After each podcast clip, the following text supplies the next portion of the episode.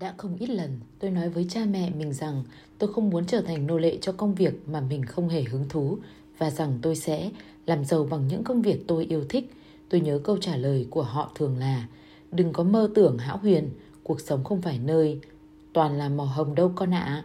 Họ còn nói kinh doanh là kinh doanh, giải trí là giải trí. Trước hết, con phải lo kiếm sống đã, rồi sau đó nếu còn có thời gian thì hãy nghĩ đến việc tận hưởng cuộc sống. Đấy là nội dung mà Trung yêu thích và muốn nhắc lại cho các bạn nghe ở trong phần tư duy triệu phú số 12. Đúng việc làm giàu bằng những công việc mà mình yêu thích. Nó là mơ tưởng. Mình mơ và mình tưởng tượng về nó, còn hão huyền hay không là do các bạn quyết định. Nếu các bạn chỉ ngồi không mà mơ về nó thì đó là hão huyền, còn nếu các bạn bắt tay vào hành động thì các bạn sẽ biến giấc mơ đó trở thành hiện thực Tôi tin vào điều đó. Và tiếp theo, mời các bạn lắng nghe Tư duy triệu phú số 13. Người giàu chú trọng vào tổng tài sản, người nghèo chú trọng vào thu nhập từ việc làm. Khi nhắc đến tiền bạc, mọi người trong xã hội chúng ta thường có chung một câu hỏi, bạn kiếm được bao nhiêu tiền? Rất hiếm khi nghe câu tổng tài sản của bạn là bao nhiêu, rất ít người hỏi kiểu này. Có lẽ chỉ trừ ở các câu lạc bộ thể thao ngoài trời – trong các câu lạc bộ đó, chủ đề thảo luận tài chính luôn xoay quanh con số tổng tài sản. Jim vừa bán cổ phần của anh ta và hiện nay anh ta có hơn 3 triệu. Công ty của Paul vừa được chuyển đổi thành công ty cổ phần và tổng tài sản của anh ta giờ trị giá 8 triệu. Su vừa bán doanh nghiệp của cô ấy, bây giờ tổng tài sản của cô ấy đáng giá 12 triệu. Ở các câu lạc bộ thể thao ngoài trời, bạn sẽ không nghe những câu hỏi đại loại như Này, bạn có biết Joe vừa được tăng lương không? Chà chà, và tăng 2% trợ cấp sinh hoạt nữa chứ. Nếu bạn nghe thấy câu đó, bạn phải hiểu rằng bạn đang nghe một người khách vãng lai chỉ tình cờ ghé qua. Quy tắc thịnh vượng số 29, thước đo chính xác của sự giàu có là tổng tài sản chứ không phải thu nhập từ việc làm. Thước đo của sự giàu có là tổng tài sản chứ không phải là thu nhập từ việc làm của bạn.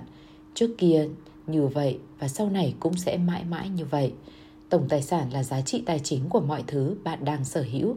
Để xác định tổng tài sản, bạn hãy cộng giá trị tất cả những tài sản mà bạn có, bao gồm tiền mặt và các khoản đầu tư như cổ phần, trái phiếu, bất động sản, giá trị hiện tại của doanh nghiệp của bạn nếu có, giá trị ngôi nhà bạn đang ở nếu bạn là chủ sở hữu, rồi sau đó đem trừ đi toàn bộ các khoản nợ của bạn. Tổng tài sản là thước đo tuyệt đối và chính xác của sự giàu có bởi vì nếu cần, những gì bạn sở hữu có thể được quy đổi thành tiền mặt. Người giàu hiểu rõ sự khác biệt khổng lồ giữa thu nhập từ việc làm và tổng tài sản. Thu nhập từ việc làm là yếu tố quan trọng, nhưng chỉ là một trong bốn yếu tố làm nên tổng tài sản của bạn. Bốn yếu tố đó là một Thu nhập 2. Tiền tiết kiệm 3. Các khoản đầu tư 4. Sự đơn giản hóa Người giàu biết rằng quá trình xây dựng tổng tài sản chính là khoảng thời gian cần để giải phương trình chứa tất cả bốn ẩn số đó, bởi vì tất cả đều giữ vai trò riêng nên chúng ta hãy xem xét lần lượt từng yếu tố. Thứ nhất, thu nhập tồn tại dưới hai hình thức, thu nhập từ việc làm và thu nhập thụ động. Thu nhập từ việc làm là số tiền bạn kiếm được từ lao động thực tế, bao gồm lương nếu bạn là người làm công hoặc là các khoản lợi nhuận hay thu nhập từ hoạt động kinh doanh. Nếu bạn là chủ doanh nghiệp, thu nhập từ việc làm đòi hỏi bạn phải bỏ thời gian và công sức. Đây là khoản thu nhập quan trọng vì không có nó thì bạn hầu như không thể đến với ba yếu tố kia được. Có thể ví thu nhập từ việc làm như cách chúng ta đổ đầy chiếc phễu tài chính của mình vậy. Khi mọi chi tiết và giá trị được xem là tương đương nhau thì khi nguồn thu nhập từ việc làm của bạn càng nhiều, bạn sẽ càng có điều kiện thuận lợi để tiết kiệm và đầu tư. Dù đóng vai trò chủ chốt, nhưng thu nhập này cũng chỉ có giá trị như một phần của toàn bộ phương trình tổng tài sản nêu trên. Đáng tiếc là người nghèo và nhiều người thuộc giới trung lưu chỉ chú trọng vào thu nhập từ việc làm mà xem nhẹ các yếu tố còn lại. Thu nhập thụ động là số tiền bạn kiếm được mà không phải thật sự bỏ sức lao động. Chúng ta sẽ thảo luận chi tiết hơn về thu nhập thụ động ở phần sau. Còn bây giờ hãy coi đó như một nguồn thu nhập khác cùng chảy vào trước phễu tài chính là thu nhập mà sau đó có thể được sử dụng để chi tiêu, tiết kiệm và đầu tư. 2 các khoản tiết kiệm cũng là một thành phần thiết yếu của tổng tài sản. Bạn có thể kiếm được những khoản tiền lớn, nhưng nếu bạn không giữ lại được chút gì từ số tiền này thì bạn sẽ không bao giờ trở nên giàu có. Nhiều người lập kế hoạch tài chính trong tâm thức nhưng chỉ hướng đến việc tiêu xài. Bao nhiêu tiền làm ra, họ đều tiêu sạch. Họ chọn sự thỏa mãn nhất thời chứ không phải sự cân đối tài chính dài hạn. Những người theo trường phái chi tiêu có ba câu cửa miệng là đó chỉ là tiền thôi, vì thế họ không có nhiều tiền. Cái gì đi rồi sẽ đến. Ít nhất là họ hy vọng thế. Và xin lỗi, lúc này tôi không thể, tôi đang khánh kiệt không tạo ra thu nhập để rót vào chiếc vẽo tài chính và không có các khoản tiết kiệm để giữ lại những gì bạn kiếm được, bạn sẽ không có tiền để phân bổ cho các thành phần tiếp theo của tổng tài sản. Khi bắt đầu để giành được một phần kha khá trong thu nhập của mình, bạn có thể tiến tới giai đoạn tiếp theo là làm cho số tiền của bạn tăng lên thông qua các kênh đầu tư khác. Nói chung, bạn càng thành công trong lĩnh vực đầu tư thì số tiền bạn có càng tăng nhanh hơn và sản sinh một tài sản lớn hơn người giàu luôn dành thời gian và công sức để tìm hiểu hoạt động đầu tư và nghiên cứu, phân tích các vụ đầu tư. Họ tự hào mình là nhà đầu tư tuyệt vời hay ít nhất là thuê được các nhà đầu tư tuyệt vời để giúp quản lý và đầu tư số tiền của họ. Người nghèo nghĩ đầu tư là lĩnh vực chỉ dành cho người giàu. Họ không bao giờ để tâm tìm hiểu về hoạt động đầu tư và kết quả họ không bao giờ thoát khỏi cảnh bần cùng.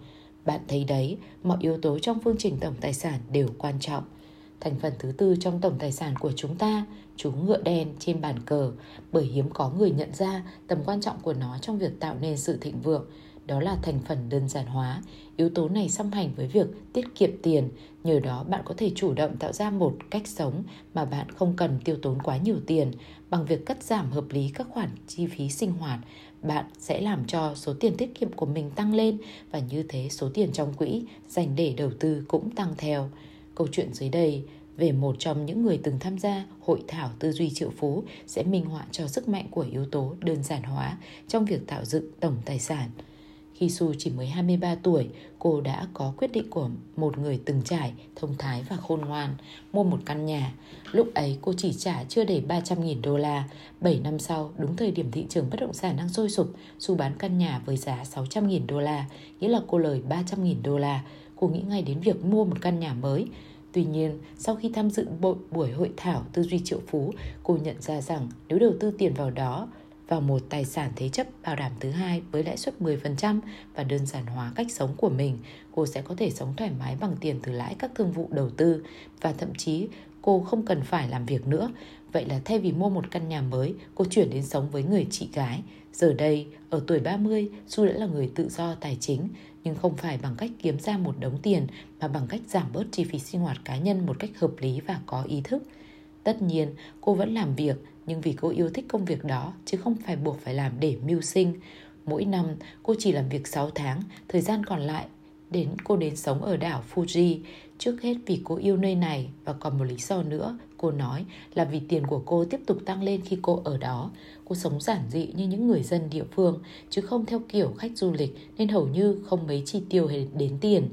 Liệu có bao nhiêu người được như thế, sống mỗi năm 6 tháng trên một vùng đảo nhiệt đới, không cần phải làm việc khi ở độ tuổi 30, 40 thì sao, 50, 60, đến già.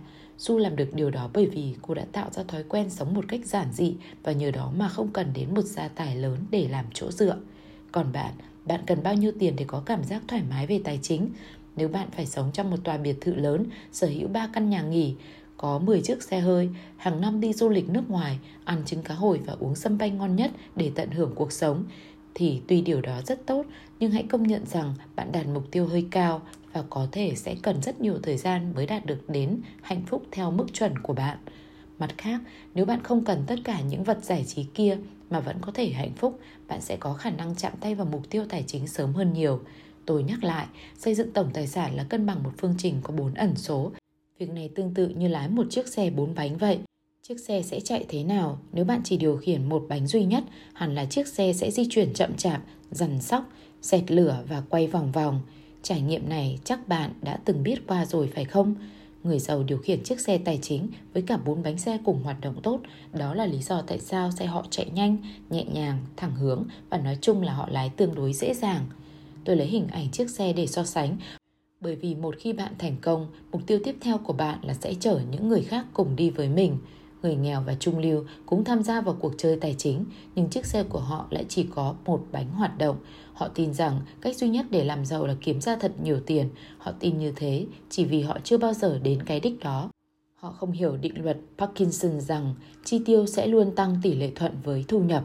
Đây là chuyện rất bình thường trong xã hội chúng ta. Bạn có một chiếc ô tô, khi bạn kiếm được nhiều tiền hơn, bạn sẽ tậu một chiếc tốt hơn. Bạn có một ngôi nhà, khi bạn kiếm được nhiều tiền hơn, bạn sẽ mua một ngôi nhà to hơn. Bạn có quần áo đẹp, khi bạn kiếm được nhiều tiền hơn, bạn sẽ mua nhiều quần áo đẹp hơn. Bạn có các kỳ nghỉ, khi bạn kiếm được nhiều tiền hơn, bạn sẽ chi tiêu nhiều hơn cho các kỳ nghỉ đó. Tất nhiên, vẫn có một số ngoại lệ nhưng rất hiếm hoi. Nói chung, khi thu nhập của bạn tăng lên, hầu như tất cả mọi chi phí đều đồng loạt tăng lên. Vậy nên bạn hiểu vì sao chỉ với một cách là kiếm thật nhiều tiền, bạn sẽ không bao giờ giàu có được. Cuốn sách này có tựa đề Bí mật tư duy triệu phú, một triệu phú chọn thu nhập hay tổng tài sản. Tổng tài sản, nếu mục tiêu của bạn là trở thành triệu phú hay hơn thế, bạn phải chú tâm vào việc xây dựng tổng tài sản của mình dựa trên nhiều yếu tố chứ không chỉ thu nhập từ việc làm của bạn như chúng ta vừa thảo luận ở trên. Hãy lên kế hoạch kiểm soát từng đồng trong tổng tài sản của bạn. Ở đây, tôi giới thiệu với bạn một bài tập có thể thay đổi cuộc sống tài chính của mình mãi mãi. Bạn lấy ra một tờ giấy trắng và ghi tiêu đề, tổng tài sản, rồi hãy lập một biểu đồ đơn giản để bắt đầu từ số 0 và kết thúc bằng con số mà bạn xem là tài sản mục tiêu của mình. Sau đó, bạn ghi tổng tài sản hiện có, rồi cứ mỗi 3 tháng, bạn lại điền vào con số về tổng tài sản mới của bạn. Chỉ đơn giản vậy thôi. Nếu làm được như thế, bạn sẽ phát hiện ra mình đang ngày càng giàu lên. Tại sao? Bởi vì bạn sẽ theo dõi được tổng tài sản của mình. Tôi vẫn hay nói với học viên trong các buổi hội thảo của chúng tôi là ở đâu có sự chú tâm và nỗ lực, ở đó sẽ có thành quả. Quy tắc thịnh vượng số 30, ở đâu có sự chú tâm và nỗ lực, ở đó sẽ có thành quả. Bạn theo dõi tổng tài sản của mình, nghĩa là bạn đang chú tâm vào đó. Và do bạn chú tâm vào việc gì thì việc ấy sẽ mang lại kết quả nên tổng tài sản của bạn sẽ tăng lên. Quy luật này cũng có thể áp dụng cho mọi lĩnh vực khác của cuộc sống. Những gì bạn chú tâm và theo dõi ắt sẽ tăng lên. Tôi khuyên bạn nên tìm kiếm và hợp tác với một nhà hoạch định tài chính giỏi, người có thể giúp xây dựng và theo dõi tổng tài sản của bạn. Họ sẽ hỗ trợ bạn quản lý tài chính, giúp bạn làm quen với nhiều công cụ tiết kiệm và đầu tư nhằm gia tăng đồng tiền của bạn. Cách tốt nhất để tìm ra một nhà hoạch định tài chính giỏi là hỏi bạn bè, người thân hay tham khảo từ những tổ chức đã sử dụng dịch vụ của họ. Tôi không khuyên bạn tiếp thu tất cả những gì nhà hoạch định tài chính của bạn nói và xem đó như một cẩm năng quản lý và phát triển tài sản. Tôi chỉ đề nghị bạn tìm một chuyên gia có đủ trình độ và kỹ năng để giúp bạn hoạch định và theo dõi vốn liếng của mình. Cụ thể là sẽ cung cấp cho bạn những công cụ, phần mềm, kiến thức, những đề xuất giúp bạn xây dựng thói quen đầu tư có khả năng sinh lời cao. Nói chung, bạn nên tìm một nhà hoạch định có thể làm việc với một loạt sản phẩm và công cụ tài chính, chứ không chỉ giới hạn trong lĩnh vực bảo hiểm hay các quỹ hỗ tương. Bằng cách đó, bạn có thể khám phá ra nhiều chi tiết thú vị về các phương án đầu tư khác nhau từ đó quyết định xem phương án nào phù hợp với bạn nhất. Tuyên bố, bạn hãy đặt tay lên ngực và nói, tôi tập trung vào việc xây dựng tổng tài sản của tôi, rồi đặt tay lên trán và nói, tôi có tư duy triệu phú. Những hành động của tư duy triệu phú một, Hãy tập trung vào cả bốn ẩn số của phương trình tổng tài sản là nâng cao thu nhập, tăng cường tiết kiệm, gia tăng kết quả đầu tư và cắt giảm chi phí sinh hoạt bằng cách đơn giản hóa lối sống của bạn – 2. Hãy lập bảng cân đối tổng tài sản bằng cách lấy tài sản, tổng giá trị hiện tại của tất cả mọi thứ bạn sở hữu, trừ tiêu sản, tổng giá trị tất cả các món nợ của bạn. Hãy đều đặn theo dõi và điều chỉnh bảng cân đối này mỗi quý. Bạn đừng quên, những gì bạn chú tâm và theo dõi ắt sẽ gia tăng. 3 hãy thuê một nhà hoạch định tài chính thành công, từng có kinh nghiệm làm việc với nhiều công ty nổi tiếng và uy tín. Cách tốt nhất để tìm ra một nhà hoạch định tài chính giỏi là hỏi bạn bè hoặc các tổ chức đã biết họ và nhờ giới thiệu. Hết tư duy triệu phú số 13.